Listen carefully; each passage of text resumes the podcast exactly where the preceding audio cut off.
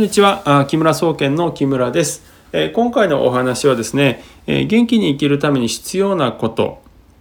ということで、テーマでお話をしていきますけれども、えまあ、皆さんがね日頃見落としがちな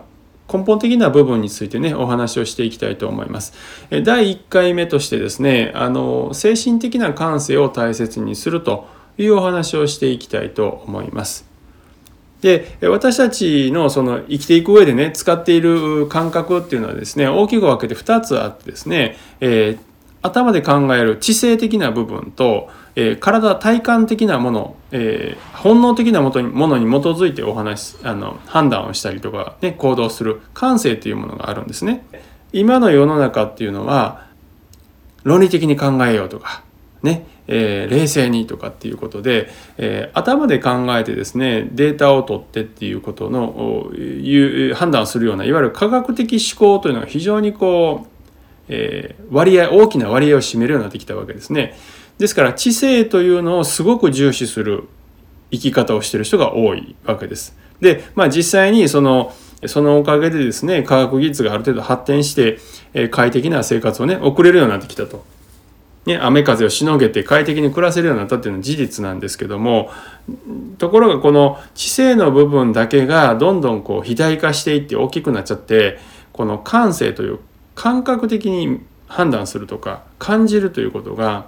非常にこう不得意になっちゃったわけですね。でじゃあ知性というのは、まあ、人間として社会生活をね送る中では非常に重要で、この知性が高い人の方がたくさんお金が稼げるとか、会社で上のポジションまで行けるといったような、特性は持っているんですけれども、感性というのは生き物として生物として生きていく上で根本的に必要なものなので知性ばっかりを比率を大きくして生きている人は病気になったり長生きできないっていうリスクが非常に高いっていうことなんですね。で今回そのお話をしていきたいと思うんですね。感性っていう精神的なものというのはですね要するにこういろんなこと体験して感じてそれによって、え、自然はすごいなとかあるいは自分たちっていうのはもういろんなものの協力のもとに生きてるなだからありがたいな自分たちは生かされてるんだなということを感じたりとかいろんなものにね、え一寸の虫にも五分の魂じゃないですけれども、まあ、万物に生命が宿ってるとか、ねえ、自分たちが分かってることなんていうのはごく一部でもう、えー、分からないことのが山たくさんあってね、え、そんな中で私たち神秘的なことがいっぱいある中で生きてるんだっていうふうに考える感性を失った人が非常に多いんですよ。で失ったら何が悪いのっていうと早く死んじゃうからえー、そんな風に生きたらまずいんじゃないですかっていうのが僕の今言ってることなんですね。でちなみにこのお,、えー、お話結論に至った理由っていうのは私は気候で治療をする人間なんですね。でもう1 2 3年やっています。で私が気候で耳鼻科、えー、病院に行っても一切治らなかった持病を3ヶ月で治したっていうのは中学3 2年の頃なんですね。あごめんなさい中学1年だ中学1年の頃なんですけどそこから数えるともう30年以上この気候というものを自分のためにやっています。分かったことがたくさんあります。でもこれは自分が体感したことなので他人に言葉で話しても全部が伝わらないんですね。わかります、えー、例えばヒマラヤに私は行ったことがあります。でもヒマラヤに行ったことない人にはヒマラヤ行った時の感じって分かんないわけですよ。例えば写真を写して見せてね、えー、景色綺麗だねこれは伝わりますよ。でもどんな空気でどんな匂いがして自分の体どんな反応をしてね、えー、歩いてたらどんな気持ちになったりどんな反応が起こるかこれ全然伝わらないわけですよ。まあ、もちろん説明はできますよで。映像で見せることもできますよ。でも体感はできないんですよ。で、この根本的な体感というのが実は生物にとって非常に重要なんですけど皆さんもう今ねコロナとかで、えー、こう遠隔でこうリモートで仕事するとかねそんなのなりますけどリモートで全部ねこう映像を見れるとか疑似体験できるっていうんです疑似体験っていうのはもうあくまで疑似ですからね本当の体験じゃないんで別次元ですよねそのかんあの実際に行って感じることとはね。でここら辺の部分で非常にこう皆さんの状態が危うくなってきてるので、まあ、お話をしてるんです。であのこの感性が落ちた人っていうのは僕ら気候で治療しててもそうなんですけど治りにくいです。で感性がいい方の方が治りやすいです。もうこれ事実なんですよ僕らずっとやってきて。で一回良くなるじゃないですか。まあ例えばあの私たちね治療してるのは、まあ、あの触れずに治すあるいは離れた人を治すっていうことをやるので一般常識からしたらまあかけ離れてるわけですね。だから私たちのところに相談に来る方っていうのは医者でさじを投げられた難病奇病寿命が余命宣告されたみたいな人が多いわけですよ。でそんな中で、えー、例えば、えー、水頭症で入院してた、えー、70代の方がいらっしゃいました。でお医者さんからはもう原因不明でとにかく水がねあの頭に水が溜まっちゃって脳を圧迫するからあと半年しか持たないと言われてました。じゃあ僕たち、えー、その半年の余命宣告された後に、えー、治療開始しました。どうなったか。半年後にその方は退院してお家でちゃんと暮らすことができました。はい。で、えー、他にもあります。あの、今コロナ流行ってますよね。コロナは私たちも2019年の11月、12月頃からもう存在を認識して、えー、これをどうやって潰せるかっていうことでもう、えー、治療法とかやり方を確立しています。で今までにコロナ関連の治療のご依頼を受けて治した方の数は30人超えています。全員治りました。高熱が出たりとか、いろんな症状が出てた方を私たちがやり始めたら、治療を始めたら、1時間後には熱が下がったりとか、体調が安定する。次の日には回復するとか、遅くても2日ぐらい。ということで、あの、完全に症状がなくなるということがね、もう起こっています。で一番あの私たちの遠隔、えー、治療の中であの、まあ、離れてやった治療としてはアメリカに住んでいる方への治療ですね。これはあの私のところにですね気候を習いに来ている方のご家族がねコロナにかかっちゃったと。でどれぐらいひどい状態かといえば集中治療室にもう入っています。呼吸をすることが難しくなってきてます。呼吸人工呼吸器をつけてますと。でも入院して1週間ですと。日々どんどんどんどん呼吸ができなくなってきてあとは死を待つばかりという状態ですということでご相談を受けましたでそこで私たちはその方のお体を調べてあこれならなんとかまだ間に合うぞということで、え、お引き受けして始めました、えー、それから10日後その方はどうなったかというと、えー、コロナの症状が全てなくなって呼吸も普通にできるようになったので無事に退院されました。はい。え私たちが、え治療を開始した次の日から、え呼吸が楽になり始めて感覚的に楽になり始めてその後数値が改善してもう退院されるということですね。で退院した後2週間隔離なんで、えー、2週間ではなくて1ヶ月そのまま治療を続けました。えー、まあ、その時の LINE の記録もね残ってるんですけどその方はもう今全開されております。元気になって仕事も、え開始しております。でこういった結果というのは実際出ているんですね。でところがその残念ながらあまりうまくいかないケースもあってこういうケースっていうのは何かっていうとご本人じゃなくてご家族がね私たちに依頼してこっそり直してくれっていうケースで時々あります。えー、でそういう方たちもでも遠隔あの離れてねお会いせずに直してるんですけどそういう時にこの感性的な部分がね見えないものを信じるとか、え、そういう感性を持ってる方の場合はですねうまくいくこと多いんですよ。逆に目に見えないものは一切信じませんみたいな人いらっしゃいますよね。かたくなに。宗教かっていうぐらいに。え、そういう方の場合は一度良くなっても自分からわざわざ体を悪くなるようになんか持っていっちゃうんですよ。だから一度良くなってもそこからまた降りていく私たちが治療やめたら落ちていくっていう方がいらっしゃってでそういう方をねあのここ13年ぐらい仕事をしてますからあの見てきてあやっぱりこの肉体的な年齢とかねこうまだ若いからとか年取ってるからっていうの関係なくですねこの感性部分がない方っていうのはいくら周りが危ない状態をこう引き戻して直そう直したとしてもやっぱダメなんだなっっていうことが分かってきたんですね。でそれで最終的に見てて分かったのは何かというとこの感性が弱くなりすぎると自分たちの勢力が落ちていっちゃうんですよ。うん、勢力っていうのはあのその下半身のことだけじゃなくて、ね、生きる気力っていうものがどんどん低下していっちゃいます。その結果、えー、もうお亡くなりになるということですね。今ね世の中っていうのはこうルールが変わってきています、えー、私たちが感じるのはね、えー、どういうことかっていうとその街中歩いててもちょっとねあこの人ちょっとあの危ない生命力的に危なくなってんなっていう人がねこう最近ちらほら出か、えー、見かけるようになってきていてその人たちは、まあ、気候の能力で見たらなんですけどその方たちは薄い膜みたいなのにねこう覆われ始めてもう危ない方に引っ張られていってるっていうことなんですね。でこういう方がもうここ数ヶ月の間に急に増えだしたのでこれはもしかしたらルールが変わり始めたんじゃないかなっていうふうにま感じてるんですね。まあ、それもあってこういう、えー皆さんにねこんな話したら、えー、宗教みたいに思われて誤解されてねこう嫌な目に遭うんじゃないかっていうこともあるんですけどもそれよりも皆さんにとりあえず言ってみてそれに同調してくれる人だけをねなんとか助けたいということで、あのお話をしているんですけども。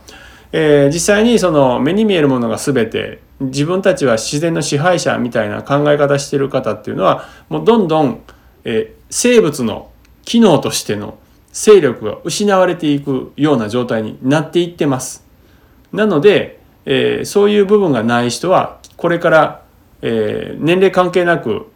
ちょっとこう危ないことが起こってくるよということを、まあ、お伝えしたいんですね。であのー、これはねそのその人だけの実は問題として、えー、言うこと言うのはちょっとこう、かわいそうなんですけどいわゆるこう育ったねご家庭の環境もやっぱあるんですよ。例えば皆さん神社行ったりお寺行ってね手合わせますよね拝みますよね。でこれをそのこう当たり前のようにやるというかそういうもう見えないものがいるまあ神まあ言ったら神様とかねそういうもう見え見えないものがいるんでね私たち生かされてることありがとうっていうふうに思うそういう感覚で生きていられるかそういうふうにご家族がしてたかどうかっていうことでまあそうねそこで育つとそれを習慣として受け入れますからねそうだったかっていうのも実は結構関係あるわけですよ。でね最近私の父親がねまあそのびっくりしたって言ってたんですけどあのレストランで食事してた時に子供がねあの食事持ってきてくれたあのウェイターさんに「ありがとう」って言ったんですよ。ね、これ普通の感性で言えばそのお金払ってる払ってない関係なくね持ってきてくれたらありがとうっていうねそういう感性なわけですよ。悪くないわけですね。いいわけですよね。ところがそのお母さんが「あなたはお金払ってるんだから俺なんて言っちゃダメ」って言って怒ったらしいんですよね。このお母さん感性ゼロなわけですよ。結構やばいわけですよね。うん。でこういう方っていうのはもう生命力どんどん落ちて自分で自分を首を絞めちゃうんでどんどん生命力落ちていっちゃうんですよね。でそういうふうなこれ目に見えないねおまけに証拠の取りようもない。どうやってその人考えてるかなんか分かんないですけどね。分かんないわけですから。でもこの部分ができてない方要するに知性と感性の割合で言うとですね、えー、私どもがおすすめするのは知性は3ぐらいでいいです。割合で言ったら。で感性を7ぐらいに持ってった方が、えー、生きる上で幸せに暮らしやすいですね。えところがこのお母さんなんかは知性が9あるいは10感性は0の人ですよね。そうするとこの方はああ長く生きられないとか病気になるなっていうふうに僕らは思うわけですよ。でこれはでこういう話するとねじゃあその木村そんな偉そうなこと言ってるけど何が分かってんだって言うんですけどこれ私たちが、えー、理屈をつけて話してるんじゃなくてもう実際生物の仕組みとしてそんな風に反応が起こっちゃうっていうのが分かったから言ってるだけの話で理屈なんかないんですよはっきり言ったら。分かんないですそんなの。そんな説明できるのは神様だけですよね。だから僕らは事実目の前で治療していて起こっていることについてお話をしているわけですね。それと日本人が戦前までは持っていたこの自然とかいろんなものをね周りのものに対して感謝したり敬ったりそして時には恐れてね、え大切にすると。いうふうな考え方を持ってない人はちょっと生き物としてやばいよっていうお話なんですね。で,、えー、でもう一個あの一応その概念がない人にお話しするね、えー、のでこうちょっと一応事例で申し上げると例えば皆さん私自分の体のことねえー、ねぎらったり感謝したりしてますかね？私はえっ、ー、と誰に教えられることもなく当たり前のこととしてこれは小学校ぐらい中学校ぐらいからですけど自分の体に感謝するというのは毎日やってました。これ当たり前にやってました。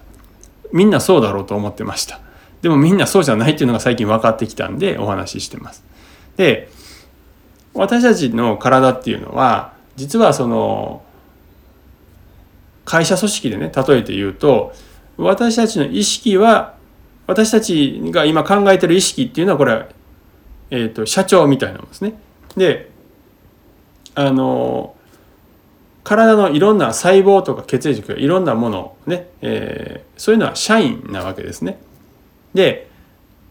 まあ、社長は社員に号令出してあれやれこれやれ言うわけですけど私たちの体にいる社員はすごく優秀で私たちが何かやれって言わなくても血液を勝手に回すとか酸素を吸って二酸化炭素を出すとかね、あとはウイルスや菌コロナみたいなウイルスや菌が来た時も勝手に戦ってそいつらが、えー、体を壊さないように、えー、追い返したりしてくれるっていう働きを24時間休むことなく私たちが死ぬまでずっとやってくれてます。ね、でこれをいやこういう仕組みなんだから勝手に動いてんだっていうふうに考えるのか、ね。えー、あるいは頑張ってくれてるなありがたいなだからあんまり無理させたこういう時休んだ方がいいなって思うのかっていう違いなわけですね。であの例えば社長がねあなたがもう体のことなんか気にせずに放慢な経営をするとね、えー、もう仕事もプライベートもガッチガチに予定入れてねもうフラフラになりながら無理やりやりたいことやっちゃうと。ね、それでえー、会社がね、えー、立ち行かなくなるつまり体が病気になる状態になるとしますよね。で最初は社長、えー、社員がね頑張ってね会社を立て直そうとして頑張ってくれるわけです。だから体の免疫力自然治癒力で病気に治るということが起こる。でところが一旦会社が良くなって体が治ったとしても社長自身がねまた放満経営繰り返してたらどうなるかって言ったら社員呆れるわけですよ。もう頑張りませんまたそんなことやんなら知りませんっていうことになるわけです。そうすると病気が治らないっていうことになるわけですね。でそういうふうに、あの考えた会社としてね私たちの体考えたら私たちがいい加減なことを繰り返してたら体もいい加減あの体の中で働いてくれてるね、えー、いろんなものがもう愛想つかして頑張ってくれないよっていう話なんですね。であのこれがその私がね今日申し上げてる、え生が尽きる状態いわゆる生命が点滅して死に向かう状態になりますよっていう話ですね。でこのお話今お話ししましたよね。えーと、感性のある方にとっては当たり前の話あるいはいやそうだよねやっぱりそれでいいんですよねって思います。ところがこの感性が全くなくなっちゃってる方知性ばっかりの世界で生きてる方にとってはお前何言ってんのっていう話になると思うんですよ。で、え私はどちらがいいとか悪いとかっていう話はしません。ただ、え知性だけで感性がない方は早く死ぬか病気になるっていうのはもう分かってるんで結果が出てますので、えー、そこの部分、えー、まあ結果が出てるということについて信じてもらうかどうかっていう話ですよね。でそれでまあ中にはね、えー、知性中心で生きてきたけどどうもこれはうまくいかないおかしい行き詰まってる何とかして感性を取り戻したいという方もいると思います。そういう方は何をやったらいいかって言ったら気候をやって体に溜まってる悪いものを抜いて体がもっと感覚を感じやすい、えー、状態のパフォーマンスのいい状態に持っていくっていうことで知、えー、感性をですね磨いていく努力をせざるを得ないと思います。はいでそれでまあ私はね楽心ヒーリングという機構のやり方誰でもできる機構のやり方をまあやっているわけなんですね。今日お話した内容はね非常に抽象的ではありますけれども、えーと、生き死に関わることなんでお話をしました。まああもしこのね内容を気に入っていただけたら、まあ、ちょっとそういうことを気にして生活をしていただければなと思います。以上です。